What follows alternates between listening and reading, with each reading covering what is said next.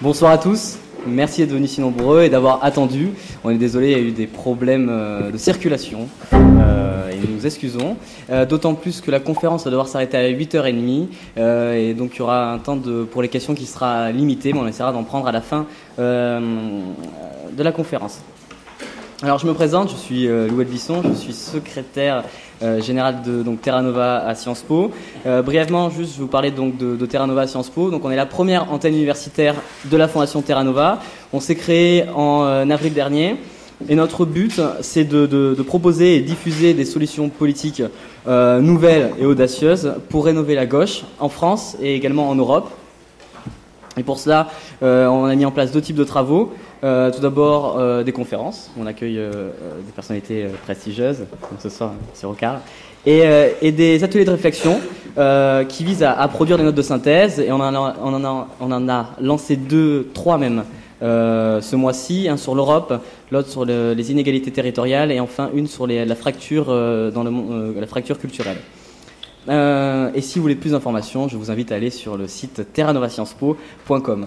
Euh, Jules, je te laisse la parole pour introduire euh, la conférence. Alors, monsieur Michel Rocard, euh, bienvenue. Euh, hasard du calendrier, vous venez euh, dans cet amphithéâtre alors que quelques étages plus bas, il y a une exposition à la bibliothèque René Raymond sur le PSU. Ah bon? Donc, euh, vous connaissez bien cet endroit, vous avez été étudiant ici avant de traverser le jardin et d'intégrer l'ENA à la fin des années 50. Et ensuite, cette carrière politique que tout le monde connaît 67 secrétaire national du PSU, 69 euh, candidat à l'élection présidentielle au titre de ce PSU. Euh, En 74, vous rejoignez le Parti socialiste lors des assises du socialisme, bien sûr, vous me corrigez si je me trompe. hein.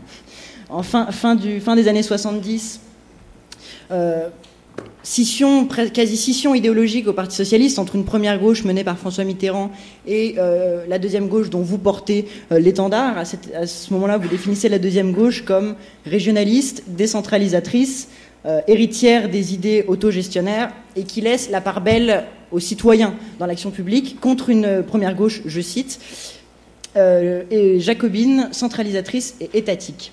Alors, malheureusement, victoire idéologique de la première gauche, et vous êtes contraint de retirer votre candidature à l'investiture socialiste pour les élections présidentielles de 1981. Après une légère marginalisation dans le début des années 80, euh, la deuxième gauche vit une sorte de résurgence à la fin des années 80. Vous êtes nommé Premier ministre en 1988 jusqu'en 1991. Euh, ensuite, vous êtes euh, Premier secrétaire du Parti socialiste. Et à partir de 1994, vous vous concentrez sur vos mandats de sénateur jusqu'en 1997 et de député européen jusqu'en 2009, où à quelques mois des élections européennes, vous annoncez votre intention de ne pas vous représenter.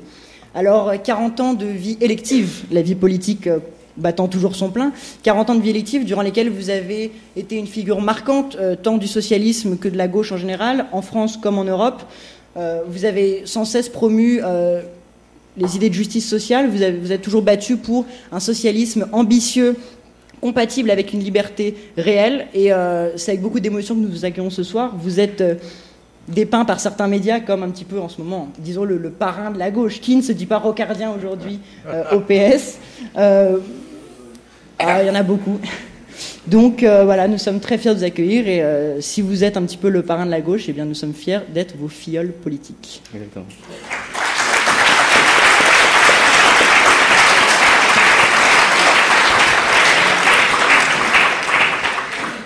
Bravo et merci pour cette superbe présentation. Bonsoir à tous.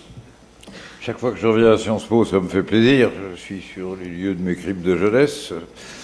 Je vous souhaite la même longévité dans la, vie en général et dans la vie professionnelle que celle que j'ai pu avoir. En tout cas, bonne chance pour le diplôme et pour toute la suite. Euh, deux petits mots de commentaire peut-être au passage sur ma biographie. Tout ce qui a été dit est exact, mais un ou deux compléments.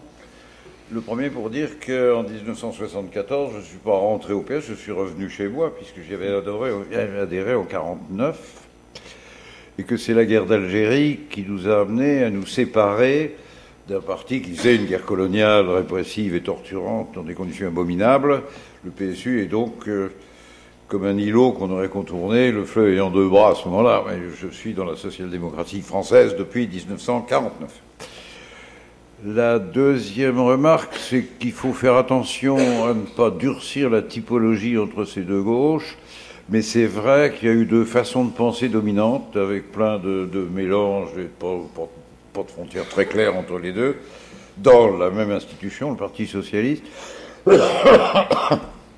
Et que pendant très longtemps, c'est la gauche qui se voulait marxiste, au fond, et qui était surtout jacobine et étatique, qui a dominé la caractéristique de ce, qui a été appelé par des journalistes la deuxième gauche, à partir du moment où on était isolable, on était dénonçable et démontrable, et du coup on était susceptible de se faire euh, flinguer, euh, ce qui n'a pas facilité la chose. J'aurais préféré que nous restions anonymement du sel dans la flotte pour faire évoluer tout l'ensemble.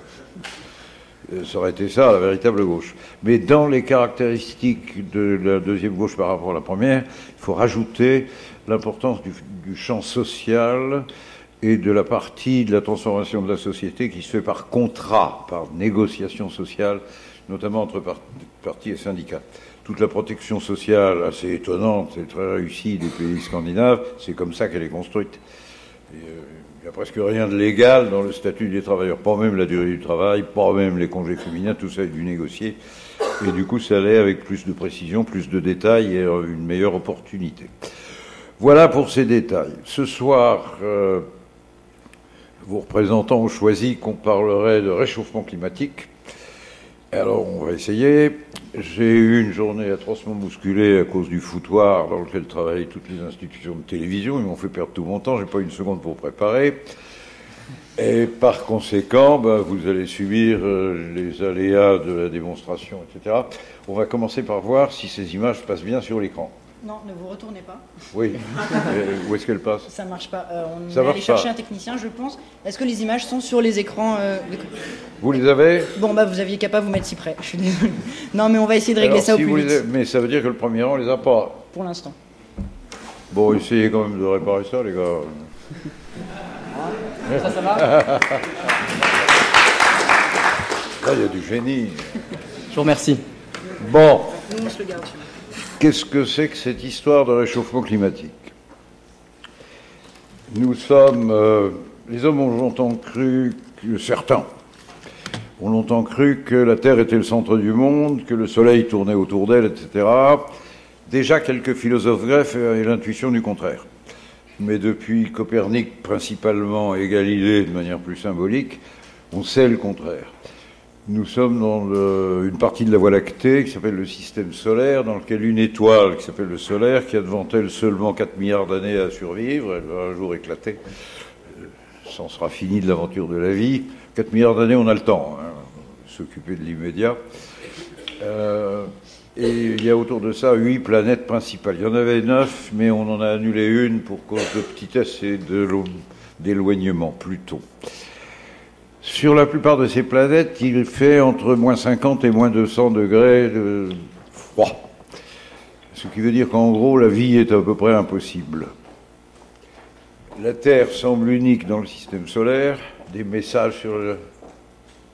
Plus d'appariteur, c'est plus possible d'avoir l'écran. Pardon Non. Ils peuvent pas C'est pas possible. C'est pas possible. Eh ben, vous n'aurez que les petits écrans. Mais on va quand même vous les passer. Et puis, vous, voyez celui-là ouais on va se débrouiller avec un peu quelque chose là-dedans. La Terre, donc, est la seule qui, depuis euh, pas mal de milliers d'années, vit à une température moyenne, alors moyenne entre les pôles et l'équateur, moyenne entre l'hiver et l'été, d'environ 15 degrés de manière à peu près stable sur longue période historique, avec des variations dont justement nous allons parler. Comment diable est-ce que ça se fait? On s'est beaucoup posé la question le soleil nous envoie de la chaleur et toute matière, tout comme l'eau d'ailleurs, renvoie une partie de cette chaleur. Sur les autres planètes du système solaire, c'est le renvoi à peu près total, c'est la réflexion de ces ondes, ce sont des ondes la chaleur. C'est la réflexion de ces ondes, ces ondes sur la substance, euh, on peut l'appeler terrestre, euh, qui fait qu'il y fait un froid de canard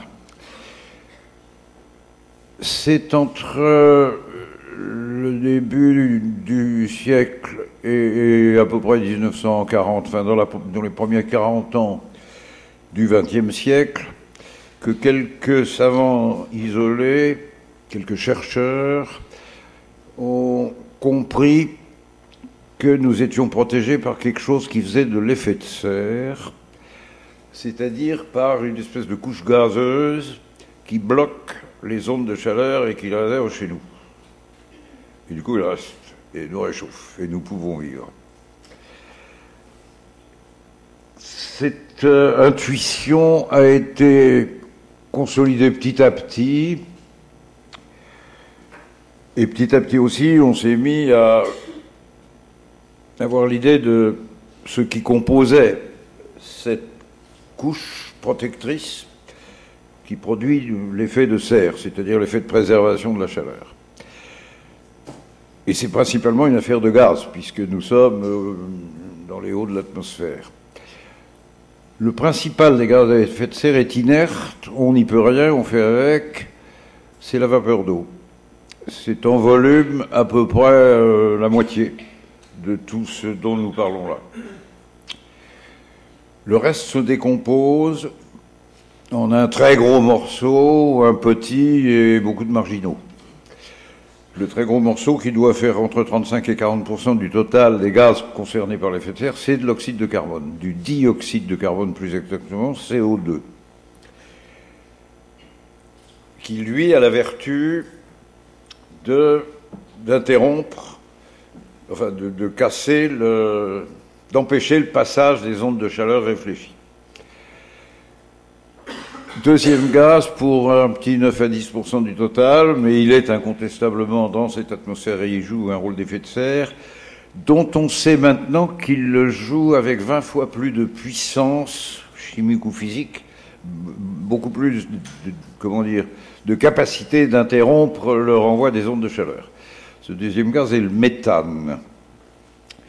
À titre principal dans les activités terrestres, le méthane est d'origine agricole il est résultat pour beaucoup d'engrais et pour euh, peut-être 30% de son total de la mauvaise digestion des bovins. Quelques milliards de vaches qui pètent vous aggravent puissamment l'effet de serre. Difficile à endiguer. C'est une manière de vous dire en tout cas qu'il n'y a pas que les crachats d'oxyde de carbone, de dioxyde de carbone par l'industrie qui font de l'effet de serre. Mais comme le gaz carbonique est de très loin le plus gros, et que c'est en première analyse le premier sur lequel l'humanité a eu l'impression de pouvoir un peu faire quelque chose ou agir, c'est de l'oxyde de carbone qu'on a décidé de, s'occuper. La découverte que l'oxyde de carbone était le plus important en volume des gaz à effet de serre, elle est antérieure à la dernière guerre mondiale. Mais Il y a du mandarinat dans la vie. Vous entrerez tous dans des, professions où il faut respecter les anciens, respecter le politiquement correct du, ou le scientifiquement correct du lieu. Louis Pasteur a été condamné par toute la profession médicale pendant très longtemps avant d'y être reconnu. Le consensus scientifique est rare. Nous parlons de domaines dans lesquels une des sciences actives et qui nous aide à éclairer les choses s'appelle la géologie, elle est multimillénaire, elle a commencé avec les anciens Grecs, et là, ses seigneurs, ses mandarins, ses grands professeurs, et sont politiquement corrects, bien entendu. La climatologie est une science toute jeune, qui n'existait pas il y a encore, je pas, une vingtaine ou une trentaine d'années, qui s'est son chemin doucement, dans le mépris et l'indifférence des autres, puisque c'est une science qui manifeste tellement de paramètres qu'il reste beaucoup d'incertitudes. Et donc, nous traînons une contestation interne au milieu scientifique, grosso modo entre géologues et vulcanologues, et climatologues, la nouvelle discipline qui essaye de s'installer, qui est en train d'y arriver lentement. Tout ça pour dire que les cris d'alarme de certains scientifiques qui disaient attention, il n'est pas improbable que nous soyons entrés dans une phase de réchauffement du climat que cette phase de réchauffement soit pour partie effet de l'activité humaine, notamment de l'activité industrielle. Chaque fois qu'on brûle quelque chose, un résultat de combustion, c'est le dioxyde de carbone, justement. Si vous ne faites pas attention, d'ailleurs, c'est un moyen de mourir asphyxié chez soi quand on fait brûler des poêles à bois et qu'on a fermé toutes les fenêtres sans faire attention. Euh, donc, la matière est connue. C'est petit à petit que dans le dernier tiers du XXe siècle, les cris d'alarme de scientifiques, de chercheurs se sont multipliés. Et c'était. Euh, ça a ouvert une controverse qui continue. Vous avez tous entendu probablement le nom de mon vieux copain Claude Allègre, qui apporte allègrement une euh, position scientifique qui se trouve être minoritaire dans l'ensemble de la communauté scientifique, mais qui représente bien celle des géologues, géophysiciens et, vulcanologues, protecteurs des pas des dogmatismes, mais enfin des certitudes établies, il y en a pas tellement après tout, dans le domaine de leurs sciences variées, qui trouvent que les climatologues euh, vont un peu vite, euh, prennent leurs hypothèses pour des certitudes, que les démonstrations ne sont pas très claires. Ce, débat est une affaire très difficile. Alors, il faut donc essayer de mesurer, savoir ce qu'il en est. C'est un Français, Claude Lorius, alors peut-être on peut passer la photo de Lorius, ça vaut la peine, c'est une des dernières. Voilà Claude Lorius, un considérable savant,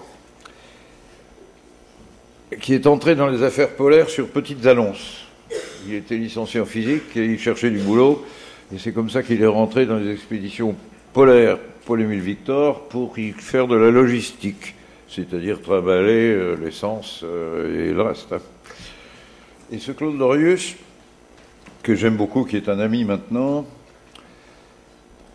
a passé à hiverner plusieurs fois en Antarctique. Hiverner, ça veut dire passer l'hiver là-bas, et pendant l'hiver, on a 4 mois et demi, 5 mois sans voir le soleil. Il fait moins, l'hiver, il fait moins 35 à moins 40. Et on est là pour faire des travaux scientifiques, mais les conditions sont extrêmes et tout à fait rudes. Et puis, bien sûr, il y a beaucoup d'ennuis. On est 50-60 dans une seule base interne. Et voilà Claude Lorius, qui un soir, ayant fini de bosser, sirote son whisky. Il, aime bien le whisky, il est très respecté des proportions. Rassurez-vous, je vous parle d'un homme tout à fait sobre et tout à fait sûr de lui, mais qui aime bien le whisky, c'est permis à tout le monde. Et puis le chef intendant dit On n'a plus de glace d'eau minérale, vous boirez vos whisky avec de la glace de glacier. Et voilà notre Claude Lorius qui boit son whisky dans le clair-obscur de la cantine de la station. Est-ce qu'il était à Dumont-de-Reville ou à Concordia? Je ne sais pas, plutôt à Dumont-de-Reville, je crois. Et qui observe que dans la glace de glacier, enfin dans la glace de l'Antarctique, il y a des petites bulles, comme un, petit but de champagne. Et le voilà en train de se dire, tu Dieu, si on arrivait à analyser ce qu'il y a dans ces micro-bulles, ça nous dirait peut-être des choses sur ce qui se passait dans l'atmosphère à l'époque. Parce qu'on commençait à avoir compris que chaque année il reneige un peu, qu'il y a donc des couches de glace dont le caractère annuel est repérable, et, et on peut peut-être tirer de là des instruments de savoir. Et puis il va en touriste visiter la base russe de Vostok.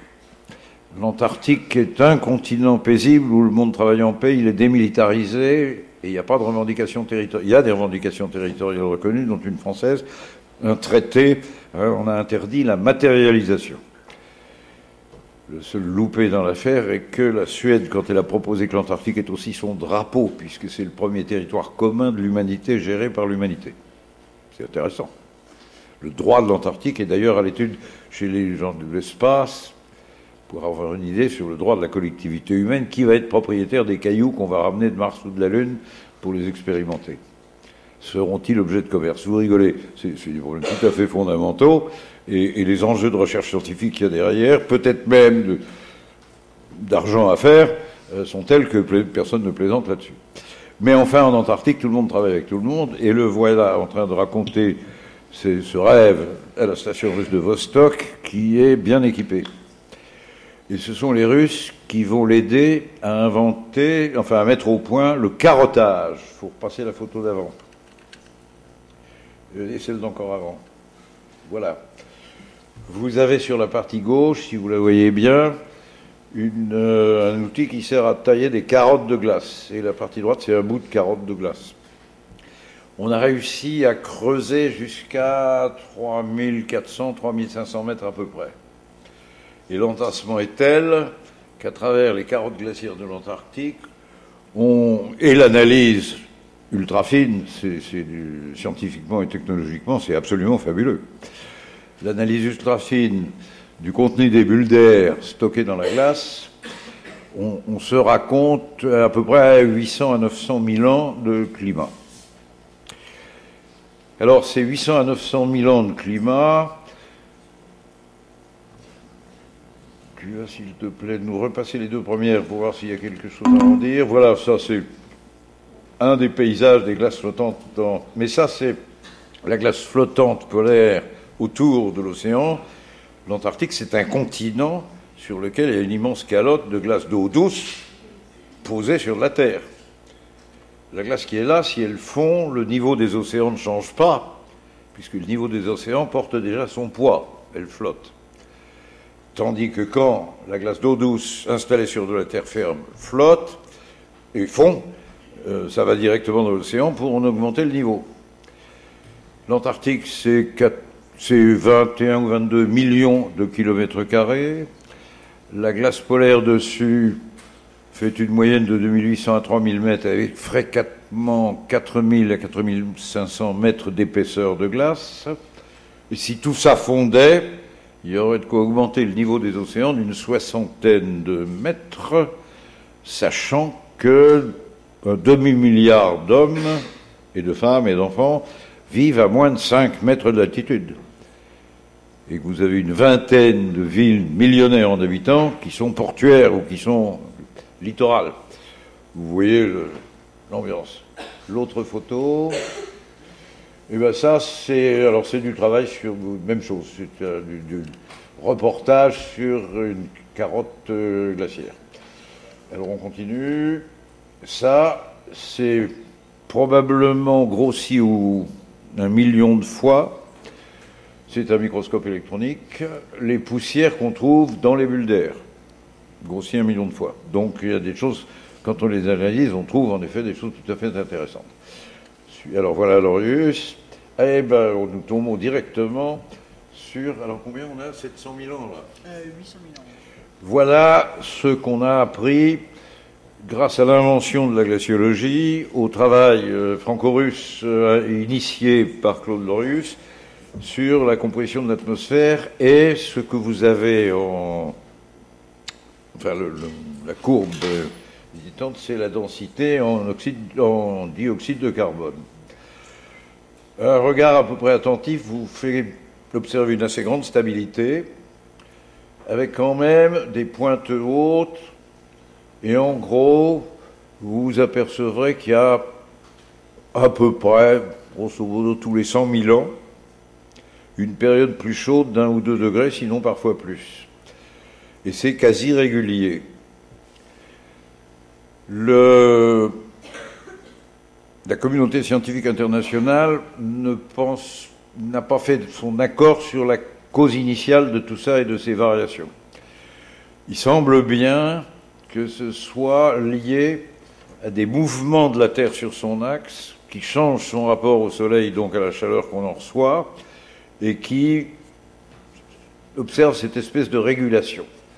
Bref, vous avez des froides sur longue période, moyenne 15 degrés, et des réchauffements qui durent chaque fois quelques centaines d'années, mais qui se résorbent. Et après, celui de vers 400 000 ans est un des plus visibles, mais celui de vers 300 000 ans aussi, vous les voyez. Et d'ailleurs, celui qui est un peu avant 200 000 ans également, phase chaude, et puis ça, ça revient vers une moyenne. Ce qui veut donc dire qu'il y a un effet de résorption de cet oxyde de carbone puisque c'est sa, surdensification qui explique le maintien d'une chaleur plus grande. Et que cet effet de résorption, il est à peu près naturel. Thèse d'Allègre, touchez pas à ça. On y peut, d'abord, on n'y peut rien, et ensuite, c'est auto-résorbant. L'ennui, c'est les 50, 60, 80 dernières années regardez la partie droite du graphique et regardez-la bien. À l'échelle de 900 000 ans, nos 50 dernières années, c'est un seul trait, bien entendu. Mais vous voyez clairement sur le graphique que depuis la moitié du XXe siècle, on est dans une phase d'accélération qui jusqu'à... Quel est, je peux pas bien lire L'écrit d'en bas là. C'est 650. Oui, c'est 1950. non 1850 celui-là. État en 1850. Alors jusque vers 1850, nous sommes dans, incontestablement dans une phase de réchauffement climatique, c'est clair, de l'ordre de grandeur habituel et donc plausiblement attribuable au mouvement de la Terre, force de résorption et de rééquilibrage comprises. Et puis ensuite, vous voyez arriver la date de 2007 et la densité en oxyde de carbone a dépassé, alors je ne sais plus exactement les proportions, mais je crois me souvenir qu'on est à plus de 60% au-delà de la moyenne des compositions carbonées de l'atmosphère dans les phases chaudes repérées tout au long de cette histoire. Et puis ça continue, vous avez... Alors c'est ça, une appréciation des, mouvements possibles, et la plupart, enfin les climatologues considèrent, et beaucoup de géologues, vulcanologues leur donnent accord maintenant, qu'on n'observe aucune espèce de manifestation de quelque chose qui ressemblerait à une amorce de rééquilibrage, qu'on a dépassé des zones énormes historiques habituellement sur pas loin d'un million d'années, qu'il se passe quelque chose qui ne peut avoir comme cause que, que l'activité humaine. On n'en est pas très sûr, d'où la controverse, mais, mais, mais c'est bien, le problème. Or, cette surdensification observée, puis prévisible, va avoir des effets sur la température climatique elle-même en général. Alors, peut-être on peut regarder un graphique suivant. Ah ben, le, ah ben voilà, nos 100 000 dernières... Non, même moins que ça. oui, c'est le dernier millénaire. Alors, vous avez... Euh, les couleurs de la légende ne correspondent pas aux couleurs du graphique. Mais en gros, ce qui est en rouge sur le graphique, ce sont les densités en gaz carbonique. Vous voyez toujours les cycles. Et ce qui est en bleu, c'est la température moyenne de la planète, en dixième de degré centigrade, mais c'est assez vite symbolique. Et si vous regardez la droite de la courbe, c'est ostensiblement quelque chose d'évidemment tout à fait inquiétant. Alors d'abord, il fallait en avoir le cœur net, avant d'être sûr, parce que pour dire aux politiques occupez-vous de ça, euh, vaut mieux être sûr, d'autant que le occupez-vous de ça doit être compliqué, coûteux et probablement contraignant. Et ah, tenez, voilà encore un graphique encore pire. Voilà l'état des travaux moyenne actuelle euh, du GIEC. Je viens au GIEC dans un instant. Euh, sur euh, là, ça part de de l'an 1000 aussi. C'est aussi notre millénaire. Alors, le rouge doit être la température, le gris, les, zones de comptabilité de la densité d'oxyde de carbone, et la fin de la courbe plus le, le triangle, c'est l'intégralité des hypothèses euh, maximales et minimales euh, sur la chaleur. Mais vous voyez que de toute façon, il y a du souci à se faire. Alors, on va parler des dégâts dans un instant. Pour en avoir le cœur net, qu'est-ce qui s'est passé? Dès qu'on a commencé à parler de tout ça, on, est tombé sur une grosse accusation au monde développé contre tiers-monde. Le monde développé dit qu'il faut entreprendre une action générale monde entier puisque tout le monde va être victime. Le tiers-monde dit c'est de votre faute, débrouillez-vous pour payer euh, tout, le, prix, le coût et assumer les mesures de retour à l'état normal avant. Et puis laissez-nous le droit de nous développer, on verra bien après. Mais nous, on n'y est pour rien, disent-ils. Au méthane près. Les bovins, c'est encore plus le tiers-monde nous. Mais pour le gaz carbonique, cet argument a du poids. Résultat, il y a des négociations de marchands de tapis sur le prix que va coûter tout ça. En tout cas, il fallait arriver à une certitude du diagnostic. Et les gouvernements passaient leur temps à répondre écoutez, tant que les scientifiques ne sont pas d'accord entre eux, nous, comment voulez-vous qu'on aille vendre à l'opinion publique, d'augmenter les impôts et de prendre des trucs douloureux, de prendre des mesures douloureuses pour ça? Donc, pas question. Ce sont deux agences, enfin, c'est le secrétaire général de l'ONU qui, sort la décision scientifique, et c'est rare, et, donc il faut le souligner. du temps de M. Pérez de Coyard, secrétaire général de l'ONU, en l'an de grâce 1986, autant que m'en souviens, ou 88 peut-être. Enfin, c'est tout récent.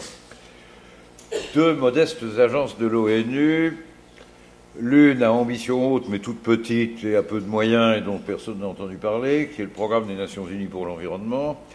L'autre est plus sérieuse, plus ancienne, plus vénérable, mais aussi plus limitante de ses pouvoirs. C'est l'Organisation météorologique mondiale, dont tout le monde attend de bonnes prévisions pour nos week-ends, mais pas grand-chose de plus. Personne n'a vu l'Organisation météorologique mondiale se lancer dans des affaires pareilles. Et ces deux organisations se mettent d'accord pour fonder et créer en commun le GIEC, le Groupe international d'études du climat. Affaire extrêmement lourde, puisque le GIEC est chercheur de consensus entre presque un millier de scientifiques, le souci étant que les milieux scientifiques de tous les pays qui comptent, on frise la centaine en gros, euh, soient représentés dedans. Ce qui veut dire que l'élaboration du consensus propre à ces rapports est lourde et longue, et qui fait un rapport tous les cinq ans. Euh, mais tout de même, de rapport en rapport, premièrement, il s'est ouvert des controverses sur ces méthodes et ces instruments de mesure. Ces controverses sont en train de se résorber. De plus en plus d'académies des sciences, et de, professions constituées, y compris de géologues dans pas mal de pays, il n'y a pas de Claude Allègre partout, leur ont donné accord. Et, la plupart des gouvernements de la planète, maintenant, acceptent les conclusions du GIEC, même s'ils ont quelques savants minoritaires toujours un peu hésitants. Un seul gouvernement à la dernière conférence de Copenhague, dont il faudra bien que je reparle, c'est parmi de, dénoncer violemment les conclusions du GIEC comme étant une opération ethnique, raciste et scandaleuse, c'est le gouvernement de l'Arabie saoudite, qui bien entendu, vendant du pétrole, c'est-à-dire un gaz énormément producteur d'effet de serre, euh, a un intérêt contraire. Euh, mais les autres pays arabes n'osent même plus, l'Iran surtout pas, et la communauté scientifique y vient petit à petit. Alors, puisque vous avez sous les yeux un euh, euh, graphique de plus, je vais commenter celui-là, puis nous viendrons aux dégâts du réchauffement climatique et à ce qu'on y peut. Ce graphique de plus vous décrit un phénomène d'auto-entretien et d'auto-aggravation de l'effet de serre.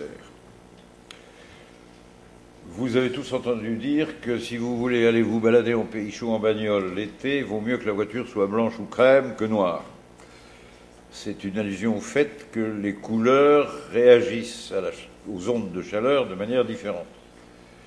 Et que le noir, les couleurs sombres absorbent, tandis que le blanc renvoie. Tout le monde sait ça, c'est pour ça que euh, la plupart des tenues du monde arabe ou des nomades sahariens sont blanches. Donc c'est repéré depuis très longtemps. Or, un des résultats de l'effet du réchauffement, c'est de faire fondre les glaces polaires et regardez le graphique, quand les radiations solaires tombent sur la glace de mer, la glace absorbe 20% de la chaleur qui vient du soleil et on renvoie à 80%. Envoyé. Alors il peut être stocké parce que non bloqué, mais, mais envoyé, c'est pas terrestre. Quand cette chaleur arrive sur l'océan, l'océan en absorbe 80%. Il n'en en renvoie plus que 20%. Ce qui veut dire que plus la glace solaire pond et plus on a une aggravation automatique technique de l'effet de serre par ce mécanisme-là qu'il faut avoir en tête. Alors, première remarque, j'arrive au niveau des conséquences de tout ça. La, remarque essentielle est de se souvenir que ces causes, qu'il s'agisse du gaz carbonique et un peu du méthane, mais du méthane, on n'a pas encore d'idée sur comment attaquer le problème vraiment on en a beaucoup plus sur le, gaz carbonique. Limiter nos émissions de gaz carbonique est une opération qui relève de notre industrie et de nos consommations d'énergie. Donc principalement euh, des pays lourdement équipés, qui soient développés ou en, ou en développement. Mais le résultat le plus visible du réchauffement climatique, c'est dans les pôles qu'on observe. Où est-ce que j'ai des cartes ou des graphiques suivants Ah ben voilà, tenez. Là, on est en hiver. Alors en hiver, la glace flottante est à son maximum et nous sommes en Arctique, c'est-à-dire au pôle Nord. Les deux pôles n'ont rien à voir sauf le froid.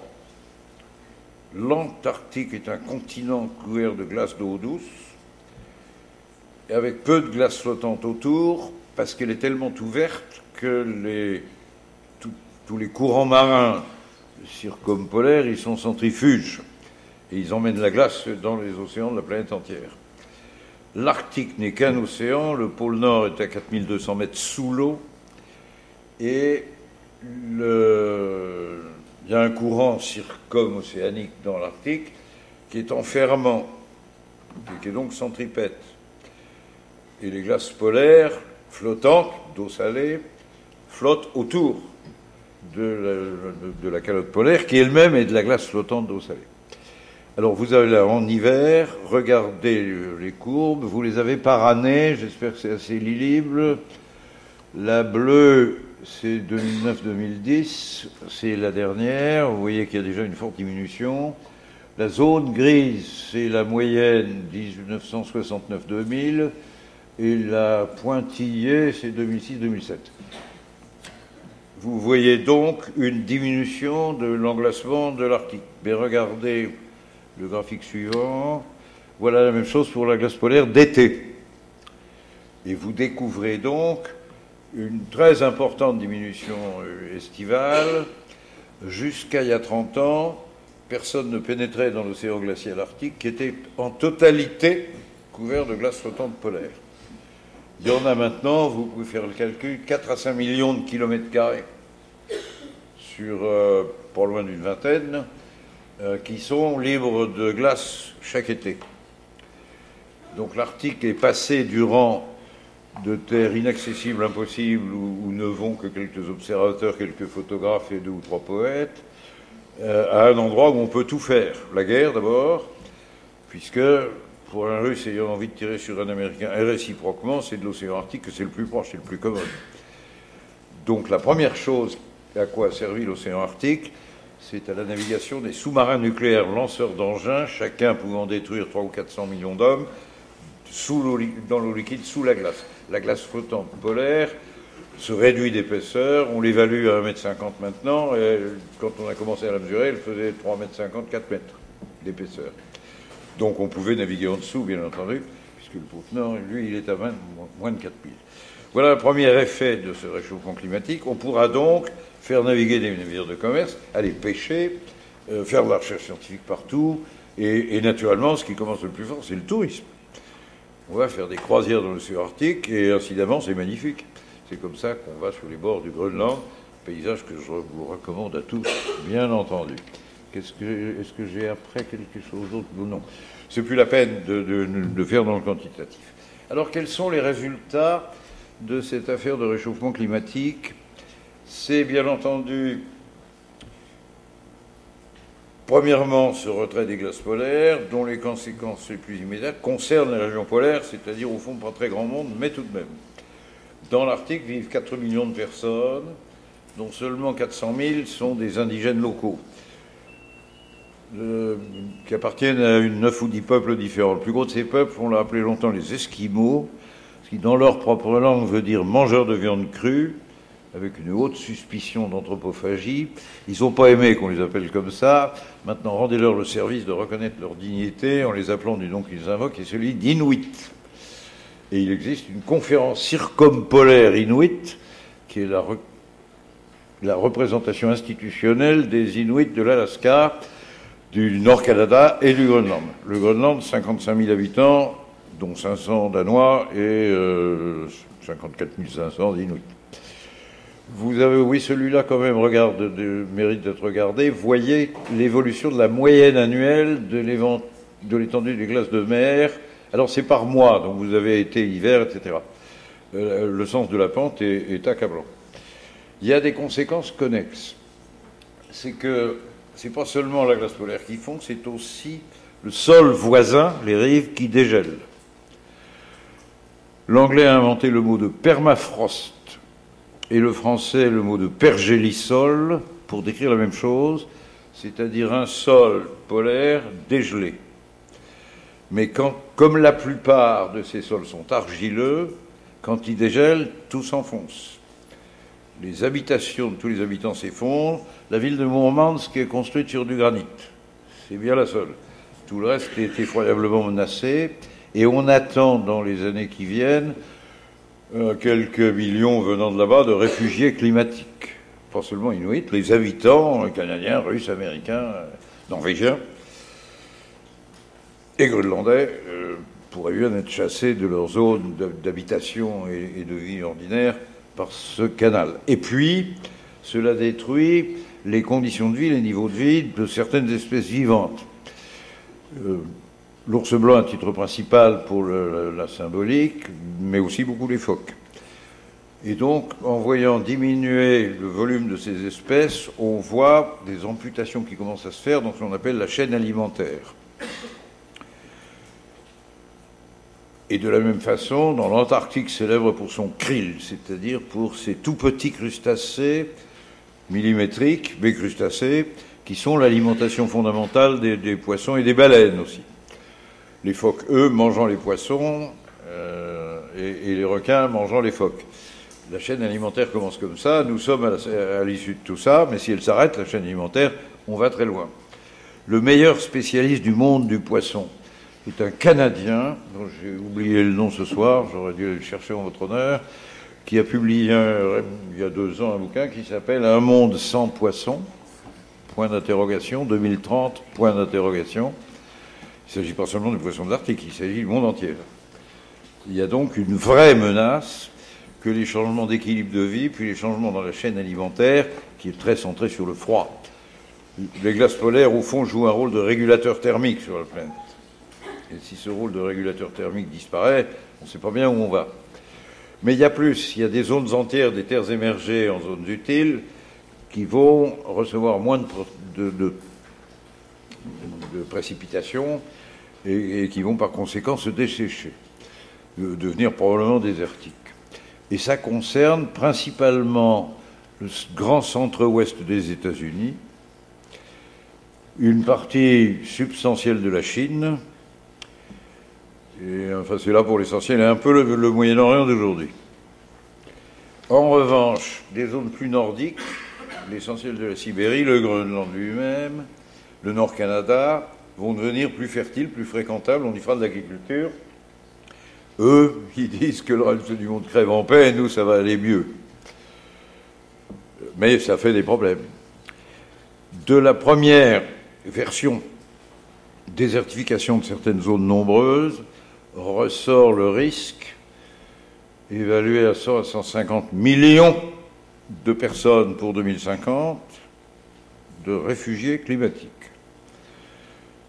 Et l'ONU n'a pas encore eu la capacité, l'occasion, la saisine d'ailleurs, de se mettre à travailler sur le futur statut des réfugiés climatiques. Où est-ce qu'ils vont aller? Il y a dans tout ça une autre menace qui est l'élévation du niveau de l'eau des océans. Et là, enfin, dans l'eau des océans, il se passe plusieurs choses. D'abord, l'océan est captateur de, de dioxyde de carbone, intégrateur, mais l'intégration de dioxyde de carbone dans l'eau des océans change, augmente son acidité. Et l'augmentation de l'acidité de l'eau des océans, je ne suis pas scientifique, je ne sais pas où ça va, mais ça peut être vite dangereux et dramatique sur la chaîne alimentaire et notre relation aux poissons. Le réchauffement climatique a de plus un petit effet presque marginal par rapport à l'autre auquel j'arrive dans un instant, mais tout de même non négligeable, de dilatation du volume de l'eau quand elle chauffe. Et déjà ça, on lui doit quelques 20 ou 30 cm d'élévation du niveau de l'eau des océans. La grande affaire, c'est la fonte des glaces, et notamment des glaces d'eau douce. Quand la glace flottante change, le niveau des océans ne change pas, principe d'Archimède aidant, vous n'avez pas besoin de démonstration attentive quand la glace d'eau douce fond, elle arrive dans l'océan, et là, la seule calotte arctique, la seule calotte antarctique, pardon, qui est en glace d'eau douce, à elle seule suffirait à faire monter le niveau des eaux des océans de 60 mètres. La seule calotte groenlandaise, il suffit pour 7 mètres. Alors on n'en est pas là. On parle de 80, d'un maximum de 80 cm pendant la durée du 21e siècle. Mais déjà 80 cm de changement dans le niveau des eaux des océans, ça fait d'énormes difficultés. pour un certain nombre de petits États insulaires. Les Maldives, les Seychelles euh, sont effacés de la carte à ce niveau-là. Ils sont à 50 cm d'altitude. Le Tuvalu, qui est membre de l'ONU, 11 000 habitants, membre de l'ONU. Des colonisations, je, ne commenterai pas. Le Tuvalu est le seul État au monde qui a commencé la diplomatie d'aller bandier chez tous les autres où il pourrait bien envoyer ses habitants euh, s'il faut se réfugier d'urgence. Tout le monde a jusqu'à présent répondu allez vous faire voir, on ne veut pas en entendre parler. Seule la Nouvelle-Zélande a dit vous aurez le statut de travailleur immigré. Ce que les Touvaliens ont trouvé modérément sympathique. Ça fait partie de la charge de problème que les futurs diplomates parmi vous auront à traiter dans moins d'années qu'on ne pourrait croire.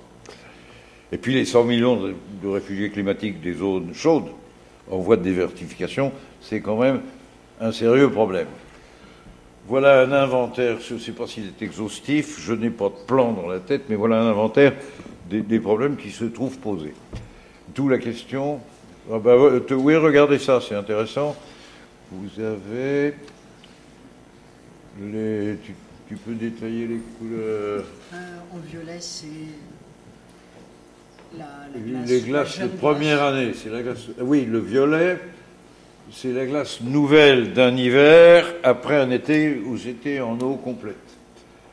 Et, vous voyez que entre 1981 et 2007, oui, parce qu'il y a les autres, la bleue, bleu, c'est la glace polaire de seconde année, et la verte, c'est la glace claire. Non, c'est d'autres glaces. Vous voyez donc au total, regardez bien la carte pour 2009, la restriction de l'extension de ces glaces polaires. bon, qu'est-ce qu'on peut faire sur cette affaire? L'histoire est la suivante, je vous la raconte dans le détail. En 1988, se passe en France, pays marginal par rapport à tout ça, mais néanmoins sympathique, parce que nous en sommes assez proches. Un événement curieux et inattendu, c'est non seulement que M. le Président Mitterrand est réélu contre beaucoup d'estimations de l'année d'avant, et qu'il nomme un Premier ministre tout à fait inattendu, puisqu'il y avait une grande clarté sur la mauvaise qualité de leurs relations interpersonnelles. Et puis cette année 1988 a une autre vertu, c'est qu'elle est la veille du 200e anniversaire de la Déclaration des droits de l'homme et du citoyen et on prépare des célébrations historiques considérables. Quand on me notifie le programme à moi, qui a été inventé l'Élysée, je hurle de rage à l'idée que ce sera uniquement du rétrospectif, de l'historique, et que nous convions 80 chefs d'État de la planète à venir festoyer avec la France sur sa grandeur passée. Et je suggère que nous saisissions cette occasion pour que la France propose au monde entier d'être créatrice de nouveaux droits. Et j'en propose deux. La première dans l'écriture de nos droits nationaux où ça n'est fait à peu près nulle part, de l'imprescriptibilité des crimes contre l'humanité, jurisprudence de Nuremberg que l'on respecte, mais qui ne fait pas partie du droit écrit officiel. Le président me refuse cette idée pour respecter la réécriture en cours du Code pénal en France, dont il voulait faire un monument complet et admirable. Pour la France seule, ça le regarde. Donc on ne bouge pas à cet égard. Et je lui propose aussi, deuxième initiative, d'engager le combat pour mettre dans les droits de l'homme le droit à un environnement salubre. Et là, le président de la République me dit Oui, débrouillez-vous avec ça, c'est une bonne idée, faisons quelque chose. Et au lieu de me dire Je mets toute l'administration à votre aide et j'appuie, euh, il me dit En gros, démerdez-vous. Ce qui n'est qu'une facilitation modérée du travail, même si c'est une garantie d'autonomie. C'est donc en complicité avec un copain proche qui se trouvait dans la même perplexité que moi, qui s'appelait Felipe González, que je connaissais depuis 25 ans, on était Premier ministre ensemble, ça, sert d'avoir des copains sur la scène internationale. Nous bâtissons un machin qui va s'appeler l'appel de la haie. Nous irons à la haie parce que le succès de l'initiative a été grand et que du coup, j'ai absolument tenu à ce qu'elle soit euh, mondiale, qui ait tous les continents. Or, pour des raisons tenant à l'affaire du Rainbow Warrior, nous continuions à ne pas nous parler avec les Néo-Zélandais et euh, les Australiens, ce qui était dommage. Moi, j'ai réussi à les intéresser à notre affaire. Ils ont dit, mais quand même, ne nous demandez pas de venir à Paris. Il faudrait mieux avoir réglé l'affaire. On va régler l'affaire, c'est moi qui vais la régler d'ailleurs, mais deux ans après. Bref, c'est à la haie que 24 nations, il n'y a pas les Russes, il n'y a pas l'Angleterre, il n'y a pas les États-Unis, mais il y a tout ce qui est gros en dessous. Toute l'Europe, l'Égypte, le petit royaume de Jordanie, il y avait même une tête couronnée euh, dans la cérémonie, le Brésil, le Japon, euh, l'Inde, le Bangladesh, signent à 24 une forte déclaration demandant au reste du monde de donner leur accord à ce qu'à l'intérieur de l'ONU, on commence un travail administratif ou politique pour créer des mécanismes capables de prendre des décisions exécutoires pour combattre l'effet de serre. C'est un petit succès. Et en même temps, le mouvement écologique avait depuis longtemps obtenu de l'ONU une décision de principe liée non pas du tout au réchauffement climatique, qui n'avait pas encore la notoriété qu'il a aujourd'hui, mais aux pollutions chimiques, à la pollution générale de nos eaux et à quantité d'autres aspects de l'écologie. Nous parlons d'un quart des soucis de l'écologie ce soir, par votre choix. La planète était en train de s'asphyxier de pollutions chimiques variées. Quant aux déchets, c'est encore un autre problème, etc. Pour traiter tout ça, l'ONU avait donné son accord à convoquer à Rio de Janeiro en 1992 une conférence dite du sommet de la Terre. Cette conférence fut assez positive. Il y en a eu deux à la fois. Il y a eu celle des gouvernements, puis à côté celle des ONG. Une presse un peu trop excitée a fait semblant de les opposer. Les ONG qui étaient là voulaient plutôt travailler avec les gouvernements, arracher des décisions que faire des protestations. On n'en est plus aux pancartes il, vaut mieux travailler. Puis il commence à y avoir beaucoup de ministres et de chefs politiques importants qui savent que tout ça est grave. Euh, donc la culture du conflit à ce sujet est absurde, mais en fait elle a pollué la scène. Vous avez tous dans la tête qu'il y a eu euh, les officiels et, les anti. Alors ils n'étaient pas anti, ils étaient un peu alters, ils étaient simplement exigeants. J'ai participé d'ailleurs à cette deuxième conférence. Le produit de Rio de Janeiro est la CCNUCC, Convention cadre des Nations Unies pour le contre le changement climatique, CCNUCC.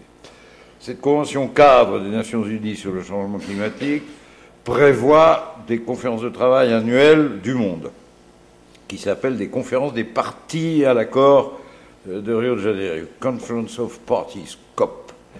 La COP numéro 6 va se tenir à Kyoto, la COP numéro 15 va se tenir à Copenhague, c'est un ratage terrible.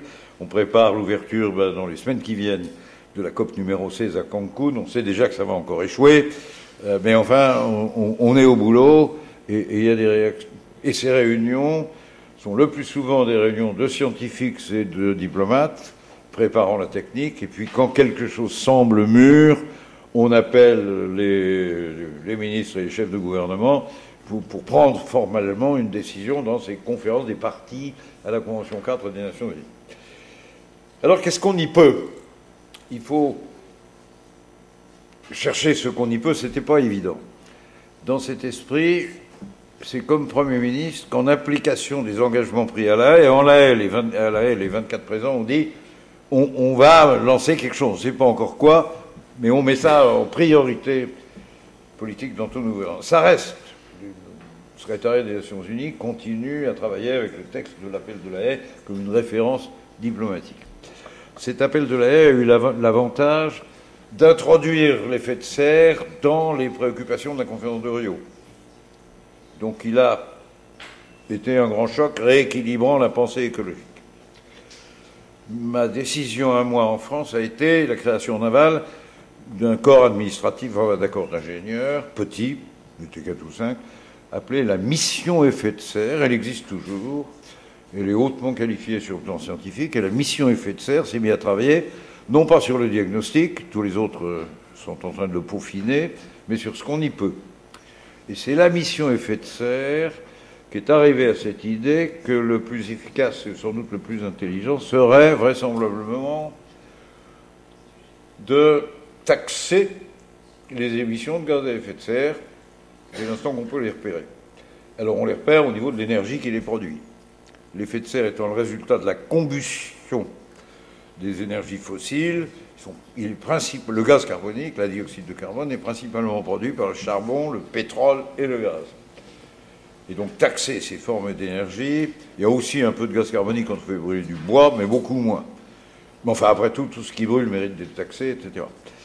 Le fait d'avoir une taxe un peu progressivement devenant plus significative, est susceptible de créer une dissuasion encourageant les producteurs d'énergie à chercher des sources d'énergie renouvelables, ou en tout cas non polluantes, non, enfin non, productrices de gaz à effet de serre. Ce qui est le cas du nucléaire, évidemment, qui ne produit dans ses affaires que de la vapeur d'eau. Et donc, l'idée se... Et puis on commence à se douter qu'on pourra faire de l'eau avec des turbines qui tournent dans le vent, de l'électricité, pardon, avec des turbines qui tournent dans le vent. L'hydraulique est renouvelable. Et, on commence à dominer les techniques de l'énergie photovoltaïque, de l'énergie solaire, l'énergie tirée de la lumière.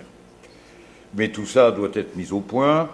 Le monde, d'ailleurs, je le signale au passage, s'est lancé avec un peu de folie et des responsabilités, presque trop vite, dans l'éolien et dans le photovoltaïque, à un moment où c'était encore hors de prix sur le plan économique. Or, il faut bien que les entreprises restent rentables, qu'on reste compétitif avec le tiers-monde, et donc il n'y a pas de démesure, il faut être très raisonnable dans cette affaire. Euh, mettre de l'éolien partout euh, à trop cher, euh, c'est assassiner notre compétitivité devant le reste du monde. C'est un jeu hyper dangereux. Mais le monde de l'écologie est un monde scientifique ultra rigoureux et respectable qui font avancer l'humanité. Il est aussi politiquement un monde enragé, parfois sectaire et dogmatique, et parfois un peu trop systématique. Ça peut arriver. Et puis le monde de l'écologie porte avec lui un combat contre le nucléaire euh, qui n'a pas facilité les affaires. Bref, on commence à réfléchir sur cette idée de taxe euh, sur le gaz carbonique pour préparer la première des conférences des partis dans lesquelles on fera appel au gouvernement pour prendre une décision il était programmé que ce soit à Kyoto. L'Union européenne est presque ralliée à ça, le principe de la taxe n'est plus discuté. Et, donc on, discute beaucoup sur l'application de cette taxe. Mais nos amis allemands euh, nous disent, écoutez, vous avez raison, euh, l'effet de serre c'est hyper dangereux, il faut faire quelque chose. Seulement, euh, la vie continue, nous sommes, comme nous sommes aujourd'hui, sommes des économies en compétition commerciale, amicale, pacifique, vive l'Europe, nanana, mais enfin, on est quand même en compétition. Or, vous, les Français, vous faites 80% de votre énergie domestique à coup de nucléaire, non taxé. Nous, les Allemands, on fait 70% de notre énergie domestique à coup de centrale à charbon. En plus, c'est du mauvais charbon, plein de soufre, plein de dégueulasseries. On va être durement taxé. Votre système, il est peut-être efficace du point de vue de l'effet de serre, mais il va créer une situation concurrentielle entre nos deux économies où nous paierons l'énergie la même, car l'électricité, c'est connecté, hein, ça se transporte. Nous paierons notre énergie en Allemagne deux fois plus cher que vous. C'est pas tolérable. On comprend tout. Accepter que pour vivre ensemble, continuer à commercer dans un marché commun équilibré, il faut quand même taxer au moins un peu le nucléaire, mais il faut taxer le nucléaire aussi. Alors, fureur française sur le thème, euh, taxer celle des énergies qui n'est pas productrice de gaz à effet de serre, c'est l'imbécilité des imbécilités, c'est tuer, c'est se supprimer l'Armed, pas possible. La timidité allemande les conduit à essayer de nous proposer un accord, on ferait moitié-moitié, c'est-à-dire taxer les énergies sortant des fossiles à, plein pot, quoi. Ça ne peut être que progressif, puisque c'est lourd. Et taxer le nucléaire pour moitié de ce taux. Et l'Europe entre en bagarre là-dessus. Pendant ce temps-là, qu'est-ce qui se passe aux États-Unis Premier pollu... à l'époque? Maintenant, la Chine est devenue le premier producteur de gaz à effet de serre du monde. Ça va vite. Et en Chine, il s'ouvre tous les jours une nouvelle centrale thermique au charbon pour produire l'électricité nécessaire à leur fabuleuse croissance. Une tous les jours. C'est des beaux problèmes, hein, quand même. Aux États-Unis, il y a une tradition philosophique, il y a des habitudes, et il y a en plus un gouvernement de droite à l'époque. C'est la panique. D'abord, la philosophie économique, c'est que l'impôt est l'ennemi de la croissance. Et qu'il faut à tout prix diminuer les impôts partout où on peut. Créer un nouvel impôt dans cette atmosphère-là, pas question. En plus, c'est un pays qui a cultivé philosophiquement la méfiance vis-à-vis de l'État. La Constitution américaine commence par une déclaration, qui s'appelait, je crois, Déclaration d'indépendance, qui fait la liste de ce que l'organe politique commun des jeunes États n'a pas le droit de faire pour préserver les libertés publiques. C'est comme ça que la Constitution commence. Et vous avez toujours aux États-Unis quelques sénateurs représentant une tradition qui, Dieu merci, diminue, mais qui est toujours présente, et qui refusent absolument le renforcement de la fédération. Et en plus, toute idée que les États-Unis pourraient se mettre dans une situation d'obéir à une loi votée et décidée par autre chose qu'eux, et notamment le monde entier, par exemple. Et dans ces conditions, les États-Unis entrent dans le problème avec un blocage intellectuel total à l'idée de la taxe. Et ils inventent quelque chose. Les économistes monétaristes, la génération des Milton Friedman et les 14 prix Nobel d'économie successeurs, ont une invention qui ne demande ni de talent ni de pertinence, et qui est l'idée de formaliser l'existence d'une permission d'émettre du gaz carbonique. Et cette permission d'émettre du gaz carbonique, tous les gros producteurs doivent la demander sur la base d'une évaluation de leurs besoins. La permission accordée s'appellera quota, c'est le vocabulaire universel, et ces quotas, ces permissions d'émettre du gaz carbonique pour telle ou telle quantité, seront des permissions vendables. Moi, j'ai bouffé mes quotas, est-ce que tu n'en aurais pas un? Si, moi, je suis, j'ai durable, les quotas sont vendables on fait un marché. Enfin, la proposition est celle-là. Il y avait une force expérimentale considérable là derrière, c'est que les États-Unis avaient réussi, 15 ans avant, à traiter un sous-problème, lui aussi écologique, mais qui, qui se passait que sur leur territoire national. Il s'agissait d'un hydride sulfureux, le gaz malodorant quand vous digérez mal. Hein vous voyez ce que je veux dire. Certaines production de l'industrie américaine dégageait de l'anhydride sulfureux à l'excès et ça empuantissait progressivement tout le nord-est des États-Unis. Catastrophe. Ils ont voulu se débarrasser de ça, ils ont inventé ce système, et là, un seul pays, un seul type de problème, pas beaucoup d'installations, ça a marché. Donc les États-Unis viennent dire au monde, ce système est bien meilleur. C'est dans ces conditions que se tient la COP numéro 6, celle de Kyoto, où l'Europe éclate parce que la France a dit pas question de tacter nucléaire du tout. Ce refus est signé de mon copain Strauss-Kahn. Je le respecte beaucoup, il est très compétent. Je me pose sérieusement la question de savoir si là, il n'a pas eu tort et si nous n'aurions pas dû, je crois qu'on aurait dû, accepter le compromis avec l'Allemagne, taxer le nucléaire à moitié pour au moins faire avancer le Schmidblick. Du coup, tout le monde a voté pour le système américain, avec en plus dans, la tête l'idée que le premier fournisseur de gaz à effet de serre du monde voterait lui appliquerait le système qu'on décide sur sa proposition. Or, ça n'a pas été le cas. Les États-Unis n'ont pas ratifié Kyoto, qui a failli en mourir. Il résulte de cette situation que la seule zone du monde où on s'est risqué à appliquer le protocole de Kyoto, c'est l'Union européenne, qui a installé chez elle, ça marche depuis 2005, on a mis 3-4 ans à le mettre au point, un système de quotas d'émissions de gaz à effet de serre sur gaz carbonique. Il concerne 11 000 grosses unités. Qui émettent beaucoup du gaz carbonique, ben, principalement les fabricants enfin les producteurs d'électricité, mais aussi les producteurs de matériaux. Aussi bien pour l'acier que pour l'aluminium, que pour le ciment, que pour le verre ou pour les plastiques, il faut énormément d'énergie, énormément de chaleur. Il y a 11 000 unités en Europe qui en font, 1018 en France. Ces unités repérées relèvent du régime des quotas, on demande la permission et on échange les quotas. Mais comme la pilule était dure à avaler, comme on faisait ça tout seul au lieu de le faire le monde entier à la fois, nos énergéticiens et nos fabricants de matériaux avaient peur de payer un prix devant la concurrence. On a, pour faire avaler le système, pris une première décision qui se comprend, mais qui a des conséquences catastrophiques, c'est que la première distribution de quotas été gratuite. Ils n'ont pas été obligés de l'acheter, leur tout premier quota. Donc nous vivons encore avec un système dans lequel les quotas n'ont pas encore été payés.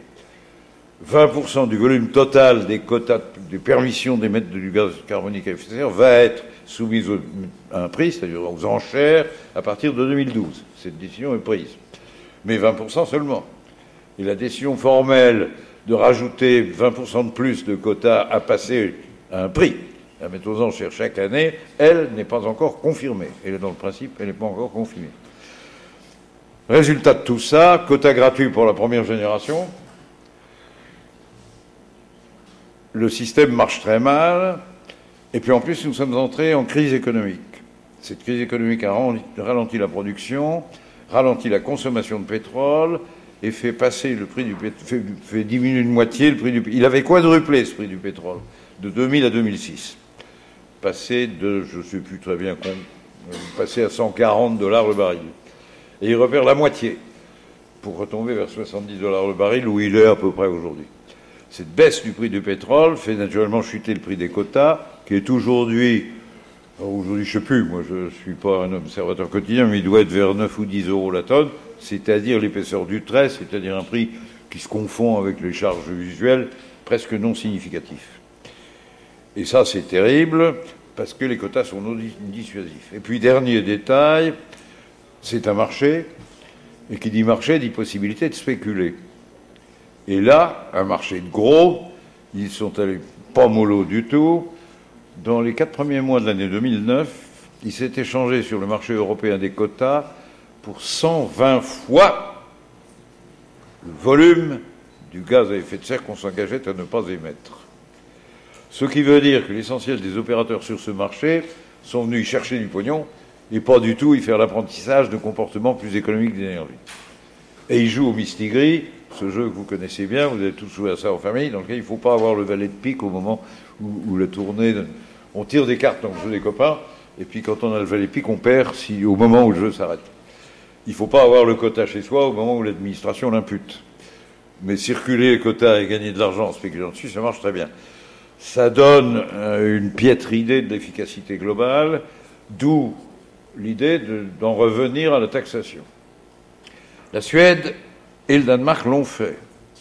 La Suède a une taxation de carbone. Alors la Suède est dans le système des quotas pour ses grosses unités, elle rattrape le reste avec une taxation. L'articulation des deux est bien difficile puisque vous avez le même produit, le gaz carbonique non émis, qui a deux prix, celui du quota et celui de la taxe. D'un point de vue d'équilibre de marché, c'est pas très commode. Surtout si les plus gros pollueurs sont ceux qui ont le prix le plus bas passe actuellement. Néanmoins, la courageuse Suède a réussi à monter sa taxe à à peu près 108 ou 109 euros la taxation pour le prix d'une tonne de gaz carbonique, d'une tonne de gaz carbonique non émis. C'est ça qu'il aurait fallu faire.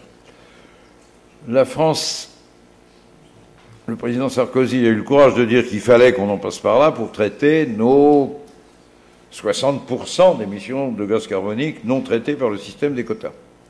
L'Allemagne est beaucoup plus charbonnière que nous. Le système des quotas chez elle touche à peu près 64% de toutes ces émissions de gaz à effet de serre. Chez nous, c'est 40%.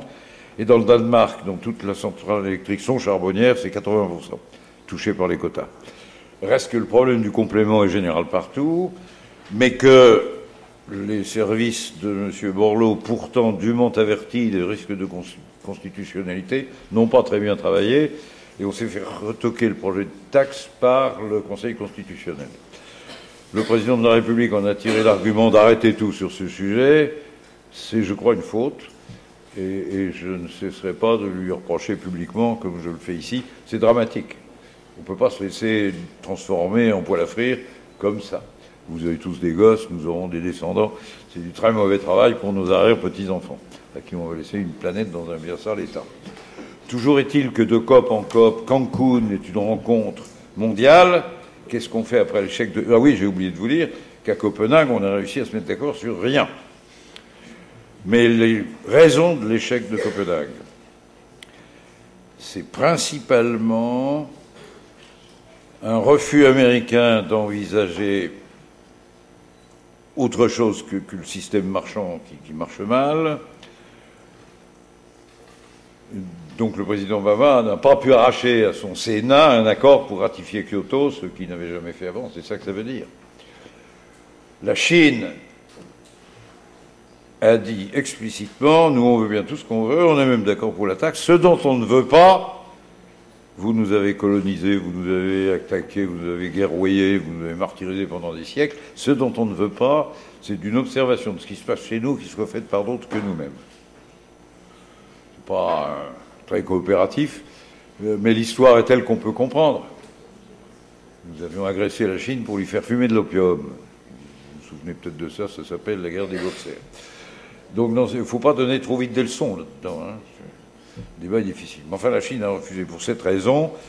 Et surtout, il y a un débat nord-sud, le Sud, exigeant que le Nord paye à peu près la quasi-totalité de la facture, ce qui est quand même assez insensé, puisque le Sud, en plus se développe à toute vitesse. Voilà où nous en sommes, mes amis. Le résultat de tout ça est que les efforts de l'humanité pour lutter contre le réchauffement climatique à travers la limitation des gaz à effet de serre, problématique est tout petit, et que le chantier politique et diplomatique le plus grave, c'est celui-là. Après tout, la régulation et la sortie de crise économique, c'est presque moins important du point de vue de l'urgence. Voilà ce que je pouvais vous raconter sur le réchauffement climatique, avec comme d'habitude le fait que j'ai été trop long. Non, non mais est-ce que vous avez... Voilà. Oui, quelques questions.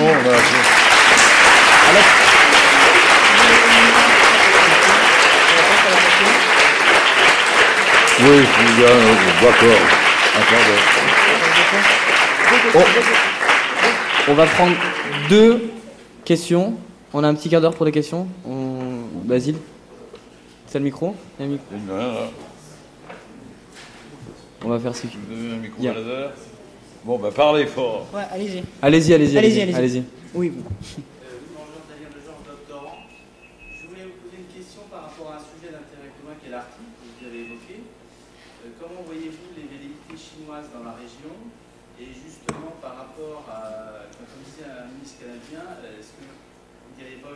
s'intéresse à l'Arctique, euh, commencer à réduire vos émissions, si vous intéressez à l'Arctique. Et par rapport au débat qui se fait euh, jour sur les, le moratoire sur les, les, les, forages pétroliers et gaziers dans l'Arctique, est-ce que finalement, euh, comme disait le professeur Soulois, la solution ce ne serait pas de décréter un moratoire, mais de mettre un prix sur le carbone? De mettre un? Un prix sur le carbone. Oui. Alors, en passant à cette question, nous quittons le raisonnement sur comment lutter contre l'effet de serre pour aborder un problème euh, qui en est la conséquence directe, mais qui est complètement différent, qui est quelle gouvernance pour les zones où, la vie change complètement et on va pouvoir se mettre à faire, bien ou mal, frauduleusement ou pas, des activités qu'on n'avait jamais pu faire jusque-là.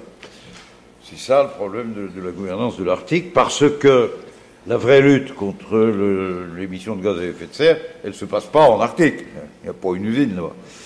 Le, danger là-bas, j'ai oublié de le dire tout à l'heure, c'est que quand le sol dégèle, que le pergélisol dégèle, il dégage énormément de méthane incorporé. Et comme le méthane est un acteur d'effet de serre 20 fois plus efficace que le gaz carbonique, vous avez euh, un auto une auto-aggravation de l'effet de serre qui est terrible. Du, point de vue de la gestion de l'Arctique, que, vous dire?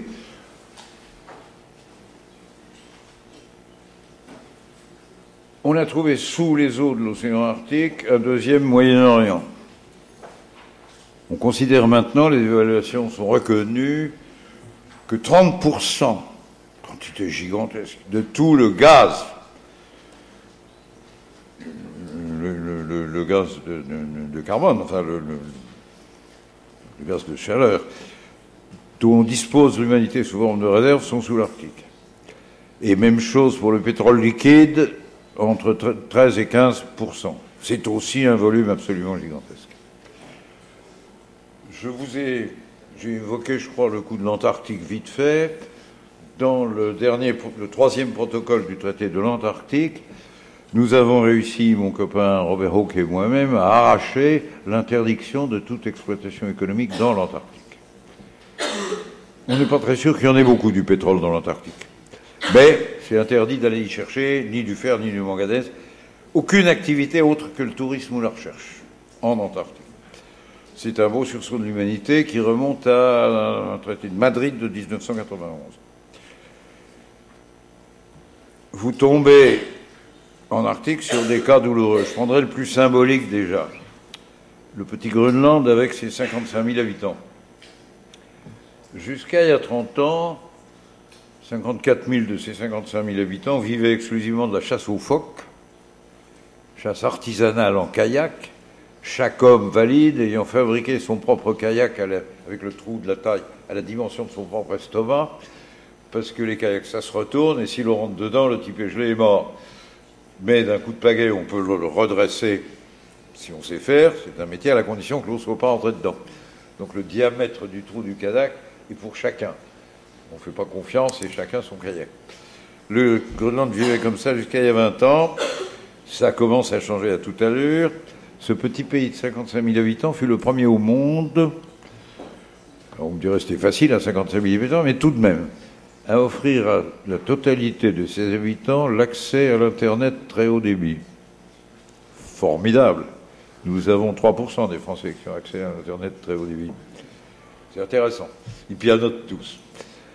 À, ces gens-là, dont on vient de dire on a trouvé du pétrole au nord de chez vous, qui sont les hommes politiques les diplomates qui vont leur dire c'est dommage les gars, hein, mais le train de l'expansion est parti, et comme ça pollue dans tous les coins, on touchera plus au pétrole, c'est pas pour vous, tant pis, salut. Restez-en à la chasse aux phoques. L'hypothèse diplomatique est modérément commode. Il y a aussi un problème russe, sur lequel j'ai envie de dire une phrase ou deux.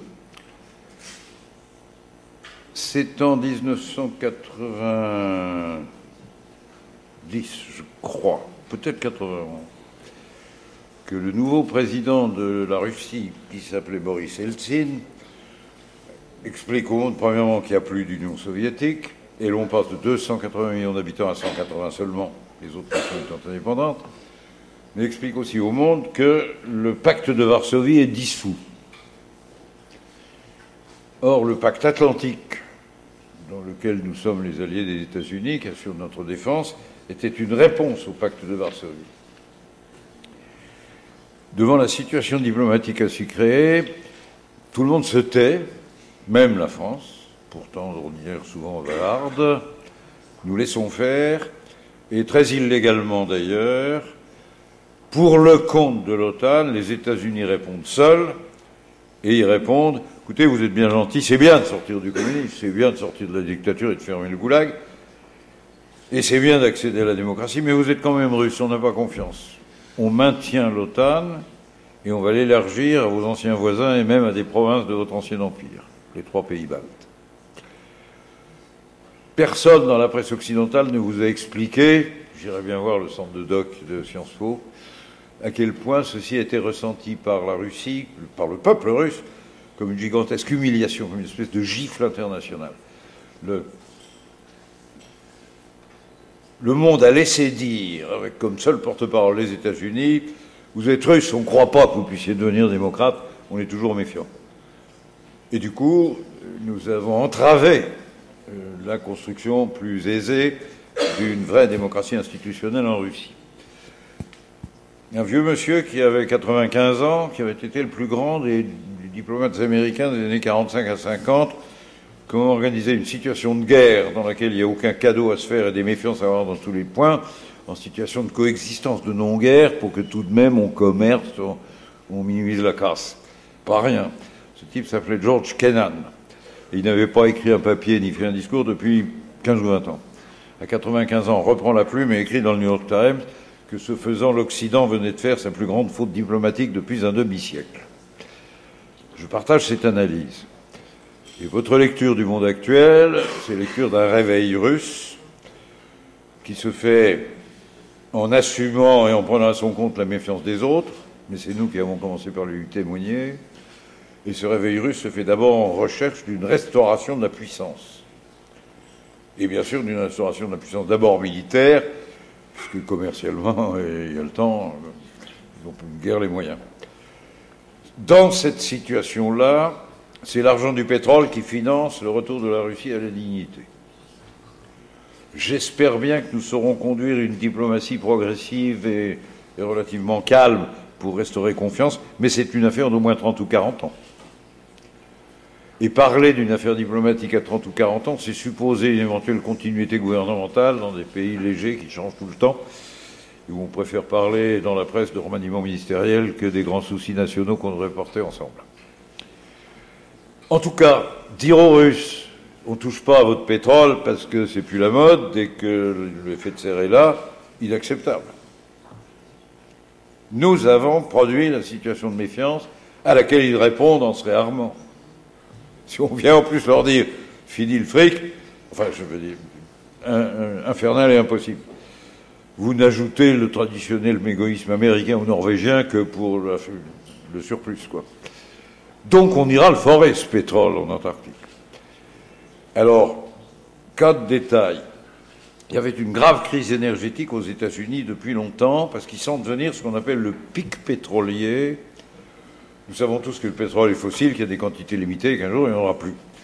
Mais bien avant qu'il n'y en ait plus, ça c'est pour un siècle et demi ou deux ou trois, bien avant qu'il n'y en ait plus, il y aura le moment, celui-là on sait qu'il va venir, on l'attend pour dans moins de 15 ou 20 ans on aura atteint un niveau de production après lequel on sait qu'on ne pourra plus réatteindre le même niveau de production ensuite. Et que quels que soient les besoins de l'économie, le volume productible annuellement ne pourra que baisser progressivement. Ce qui aura des effets totalement ravageurs sur le prix de ce maudit produit. Ce que, sachant L'économie américaine, très grosse consommatrice d'un pétrole qu'elle fait très pas le payer, qu'elle n'impose pas. L'économie américaine est dans une situation d'irresponsabilité terrible sur tous ces sujets. Cherche partout du pétrole de plus. Or, on en a trouvé plein en Arctique, dans l'Alaska. Les écolos, sous le gouvernement, sous l'autorité du président Bush, avaient réussi à bloquer l'autorisation d'exploiter. Le président Obama été élu, il y a une plus grande confiance, on réfléchit mieux, on met tous les dossiers sur la table. Obama finit par dire écoutez, on n'y échappe pas, il faudra bien finir par accepter Kyoto, par faire des choses ensemble sur l'effet de serre, mais il nous faudra ce pétrole pour ralentir le risque de surchauffe de toutes nos économies à travers un prix du pétrole non maîtrisable. Et donne l'autorisation d'exploitation pour les gisements pétroliers du nord de l'Alaska. Puis survient l'accident du golfe de Mexico.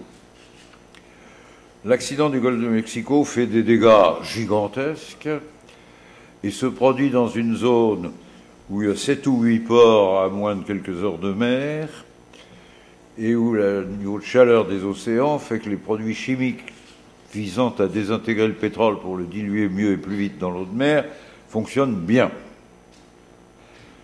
Dans l'Arctique, il n'y a pas un port, il n'y a pas une station de secours. Il faut des semaines de mer pour amener sur place un matériel de traitement d'une marée noire ou d'une catastrophe. Et en plus, les produits chimiques qui servent à ça sont moins efficaces par grand froid, si même ils ne sont pas totalement inactifs. Dans ces conditions-là, euh, il y a de quoi penser. Et le président Obama a reformulé le moratoire. Il a repris l'interdiction de forêt en Arctique les Russes sont dans une perplexité tout à fait horrible. Le plus gros gisement de gaz repéré s'appelle Stockman, c'est le sixième du monde en volume. Il est les deux tiers du plus gros gisement de gaz connu du monde, qui est celui du Qatar. Ce Stockman, c'est un petit territoire, c'est le sous-marin, qui est à mi-chemin entre l'archipel qu'on appelle en France le Spitzberg, mais dont le vrai nom est Svalbard. Spitzberg, c'est le nom d'une seule de ces îles, puis l'île de la Nouvelle-Zamble, si vous une idée de la carte de la zone. Enfin, on n'a plus le temps de regarder les cartes. Euh, et il y a là une mine à gaz formidable. Le consortium qui l'exploitera, il est fabriqué. 51% Gazprom, 25% Total, 24% Statoil Hydro, le norvégien. Donc je suis allé interroger M. Christophe de Margerie, patron de Total, sur qu'est-ce que vous faites là-dedans. Ouf, ouf, ouf, on n'est pas sûr du tout d'avoir déjà, comme la presse le laisse croire, les techniques efficaces par grand froid. Les risques d'accident sont terrifiants, on ne veut pas les courir. Je serais bien étonné que ce soit une activité avant 10 ans. Mais la bataille réglementaire et législative internationale pour mettre des règles, et peut-être même une règle d'interdiction, celle-là vaudrait mieux la prendre bien avant qu'on ait fait tous les investissements possibles. Voilà où on en est. Pour le moment, le constat. Il y a encore une chose à ajouter pour votre information. Le Canada, découvrant l'Arctique et son importance stratégique, fait un prurit de grande puissance. on va enfin avoir l'occasion de montrer qu'on est nous aussi un grand. Et sa réaction sur l'Arctique est d'un souverainisme désespérant. Ils veulent garder la responsabilité absolue de la sécurité des secours en mer sur toute la zone, ce dont ils n'ont pas les moyens, bien entendu.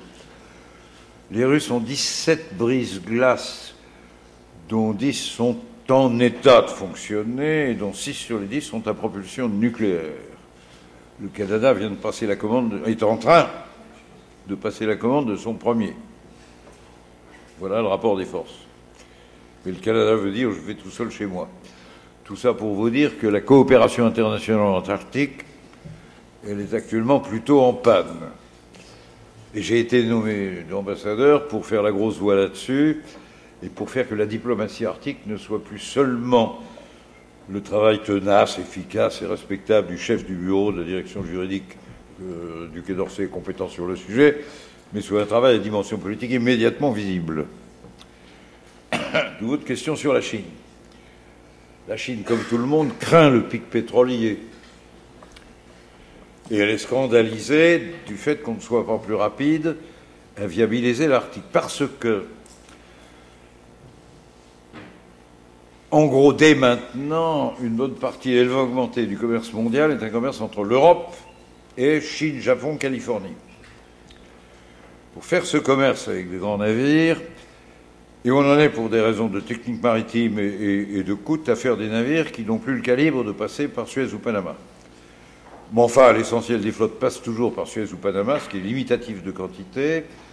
Si vous passez par les routes polaires, la sibérienne ou la canadienne, autour du pôle Nord l'été quand il y a de l'eau, vous économisez entre 4 et 6 000 kilomètres. C'est-à-dire vous économisez les deux tiers du temps du voyage. C'est évidemment complètement gigantesque. Sur la route, il n'y a pas un phare, il n'y a pas une balise, il n'y a pas un remorqueur de secours, il n'y a pas un avion de repérage. Et, au cas d'accident, c'est débrouillez-vous tout seul. Mais il n'y a pas de normes sur qu'est-ce que ça veut dire débrouillez-vous tout seul, quel type d'embarcation de secours, quel prêt de caution, etc. etc. Nous sommes dans la vacuité la plus totale. Euh, L'article, c'est ça aujourd'hui. La Chine dit c'est scandaleux que le club des riverains, qui s'appelle le Conseil arctique, création sur l'accord de Gorbatchev, un cadeau à la paix, il en a fait partout. Très très grand bonhomme celui-là. Le Conseil arctique est une proposition de Gorbatchev pour améliorer un peu de gouvernance là-dedans. Mais l'accord international s'est fait autour de l'idée que le Conseil d'Arctique n'aurait pas la possibilité, le droit de prendre des décisions obligatoires. Donc c'est un énorme bureau d'études qui fait d'excellents travaux, il fait autorité dans les publications de toute nature, géologique, glaciologique, biologie maritime et droit des épaves ou des accidents, tout ça. Mais il ne peut travailler qu'en faisant des recommandations aux États riverains.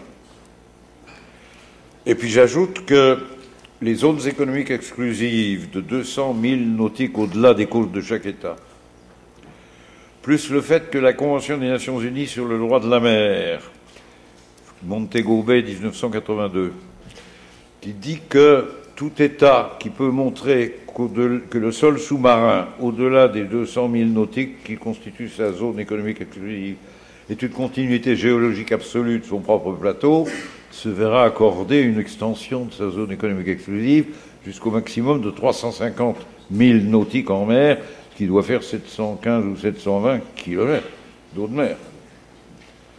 Le processus est en cours. C'est compliqué parce que les États-Unis n'ont pas ratifié, donc ils sont pendant le processus. Le comité a recalé une demande. Les Russes ont présenté une demande d'extension qui représentait 32% de la surface de l'océan en deux zones, dont la plus grande bouffe le pôle Nord. C'est pour ça qu'ils sont allés avec un petit sous-marin scientifique déposer une maquette en titane de leur drapeau au pôle Nord même affichage de revendication, et la seconde zone est plus petite, mais elle comprend le gisement de Stockman. Le comité compétent, CLPC, comité des limites de partage des limites du plateau continental, un comité des Nations Unies, a recalé la demande russe en disant que géologiquement c'est pas clair. Les vacances d'été, tous les jeunes étudiants en géologie russes, c'est en, en Arctique pour aller fonder les sols, faire collecter des échantillons et faire la démonstration que la dorsale Lomonosov, chaîne de montagnes souterraines, est un prolongement de montagnes sibériennes, ce que tous les autres mettent en doute absolument. Dans ces conditions-là, euh, si tout ce processus d'extension des zones continentales se termine, il restera d'eaux libres internationales non nationalement appropriées 9% de la surface de cet océan. C'est-à-dire que la gouvernance de l'Arctique ne peut plus être l'applicabilité d'un traité commun s'appliquant à un territoire reconnu comme international, c'est une négociation entre États établissant leurs législations internes, mais applicables à leur espace marin. C'est autrement plus compliqué. Alors la Chine trouve ça scandaleux, et elle, au moins, elle ose le dire. Tous les autres, y compris l'Union européenne, sont plutôt soucieux de faire passer aussi vite que possible autant de bateaux que possible, donc d'être bien avec les Russes, ou mieux encore avec les Canadiens. Donc nous ne nous poussons à une diplomatie discrète, peu conflictuelle et si possible négociante, jusqu'à présent impuissante. La Chine fait le coup de gueule en disant soyez sérieux, il y a urgence, et c'est les Nations Unies, c'est mondial tout ça. Je vous tiendrai informé dans deux ou trois ans de la suite de l'évolution du problème. Cette réponse vous va? Il y avait une autre question ouais. Donc, euh, euh, bonjour. Ce sera la dernière parce que là, il va falloir que je commence à m'en aller. Euh, donc, bonsoir Michel Rocard. Donc, votre exposé a essentiellement Pardon, vous voulez que je parle Je vous entends mal. D'accord. Donc, je disais, votre exposé a essentiellement tenté de répondre à la question comment est-ce qu'on lutte contre le réchauffement, le, le réchauffement climatique, pardon, en répondant moins à la question pourquoi est-ce qu'il faudrait lutter contre le réchauffement climatique. Et ça m'amène à une question, et puis j'en aurai une toute petite après derrière. Est-ce que Michel Rocard fait de l'écologie politique ou est-ce que Michel Rocard intègre à sa politique une logique de développement durable? Et puis euh, la deuxième question, c'est euh, est-ce que quelque part, il n'y a pas dans Europe Écologie une petite partie de la deuxième gauche? Je trouve que dans votre formulation de la question, l'hypothèse qu'il peut y avoir des faits à prendre en considération est minorée par rapport à la joie de vivre, de, de regarder les combats des hommes et le jeu de leurs ambitions. J'ai naturellement envie de m'occuper dans l'existence et de servir à quelque chose. Tout ça pue la nouvelle gauche, en ce sens que nous sommes moins que la gauche classiste marxisée en France, adversaire de l'économie de marché.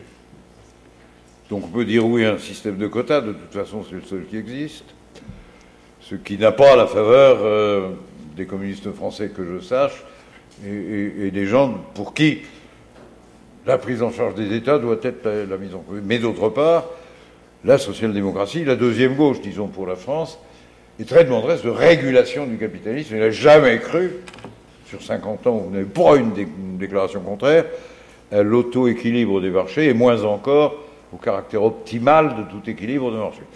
Alors je veux bien que vous me mettiez sous le dos des intentions de deuxième gauche là-dedans, mais franchement, l'ampleur des, jeux, le caractère absolument mondial des, bagarres, la disparition de toute caractérisation possible d'un intérêt national différent de celui des copains. L'intérêt national, il est dans le respect de nos traditions fiscales, mais pas plus. Euh, m'amène à vous dire que la brutalité des faits suffit à ce qu'on s'en occupe sans avoir besoin de les surcharger de considérations de ce genre qui, que j'ai jamais vu jouer nulle part. tout, ça est trop grave. On, rigole pas quand on discute ces trucs. Et c'est une manière de rigoler comme une autre. Nos amusettes de politique politicienne. Suis-je clair?